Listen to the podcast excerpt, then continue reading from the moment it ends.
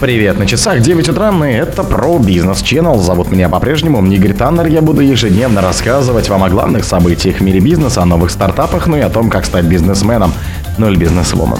Сооснователя Альфа Групп Кузьмичева задержали во Франции. Малый бизнес Москвы получил свыше 1 миллиона бесплатных консультаций за 11 лет. Игорь Николаев зарегистрировал товарный знак «Выпьем за любовь». Власти попросили доработать запрет на добычу песка в садах и на пашнях. Коммерсант узнал о планах Доширака начать выпуск муки. Ведомости узнали о планах «Газпрома» купить долю в производителе Aurus. Спонсор подкаста «Глаз Бога». «Глаз Бога» — это самый подробный и удобный бот пробива людей, их соцсетей и автомобилей в Телеграме. Сооснователя Альфа Групп Кузьмичева задержали во Франции. Сооснователя Альфа Групп Алексея Кузьмичева задержали во Франции по подозрению в отмывании денег, уклонении от уплаты налогов и совершении других преступлений, включая нарушение санкций со ссылкой на Национальную финансовую прокуратуру страны, сообщила газета Monde. По информации прокуратуры по делу бизнесмена прошли обыски, в том числе в его парижском доме. Обыск также проводился на вилле Кузьмичева в Сент-Тропен, пишет Monde.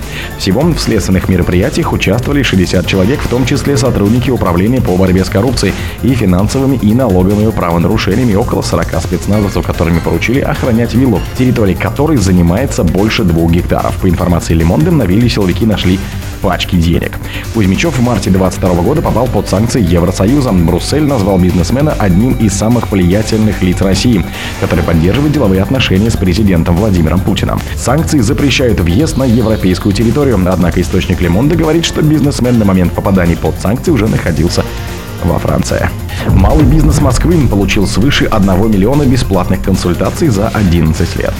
С 2012 года, когда столичными властями было создано ГБУ, малый бизнес Москвы, специалисты учреждений провели уже свыше 1 миллиона бесплатных консультаций для начинающих бизнесменов. Об этом сообщается на официальном сайте мэрии Москвы.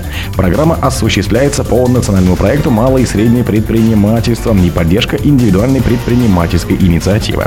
За прошедшие 11 лет к специалистам МБМ успели обратиться производители одежды и обуви, предприятия общественного питания, издательства и другие представители малого бизнеса. По словам зам мэра Москвы Натальи Сиргуниной, консультации уже охватили более 100 тем, касающихся запуска и развития бизнеса, налогообложения, участия в госзакупках, планирования рекламных кампаний, оптимизации сайта и так далее. Этот список продолжает постоянно расширяться, добавила вице-мэр. Однако бесплатные консультации лишь часть системы поддержки малого бизнеса в Москве. В ММБ проходят тематические мероприятия, работают и обучающие программы. Например, стартап-школа МБМ. Прокачать свой бизнес вместе с наставником бизнес-песочницы, бизнес-апгрейд и другие. Игорь Николаев зарегал товарный знак. «Выпьем за любовь». Народный артист России, певец и композитор Игорь Николаев зарегистрировал товарный знак. «Выпьем за любовь», сообщает ТАСС со ссылкой на Роспатент. Николаев подал заявку в апреле 2023 года, ее одобрили 18 октября. Исключительное право на товарный знак. «Выпьем за любовь» будет действовать 10 лет, до 4 апреля 33 Согласно данным реестра, под товарным знаком можно продавать продукты животного и растительного происхождения, чай, кофе, какао, кондитерские изделия, безалкогольные напитки, пиво, медовуху, ликер и вина. Кроме того, под брендом «Выпьем за любовь» можно оказывать маркетинговые услуги, заниматься теле- и радиовещанием, а также проводить мероприятия. Игорь Николаев родился 17 января 60 -го года в городе Холмске на Сахалине. Он писал песни для Аллы Пугачевой «Айсберг», «Расскажите птицы», Ирине Аллегровой «Странник», «Младший лейтенант», Наташи Королевой «Желтый тюльпан» и «Маленькая страна». С 86 -го года Николай выступает как сольный артист. Песню «Выпьем за любовь», которая стала хитом, артист выпустил в 95 году в одноименном альбоме. Власти попросили доработать запрет на добычу песка в садах и на пашнях. Правительственная комиссия по законопроектной деятельности отправила на доработку инициативу, вводящую запрет на перевод особо ценных сельхозземель в иные категории с целью добычи общераспространенных полезных ископаемых. Соответствующий законопроект обсуждался на заседании комиссии 16 октября. По итогам его рассмотрения было перенесено в связи с необходимостью дополнительной проработки, рассказал источник и подтвердил собеседник в аппарате правительства. То, что инициатива будет дорабатываться, подтвердил и разработчик разработчик документа Минсельхоз.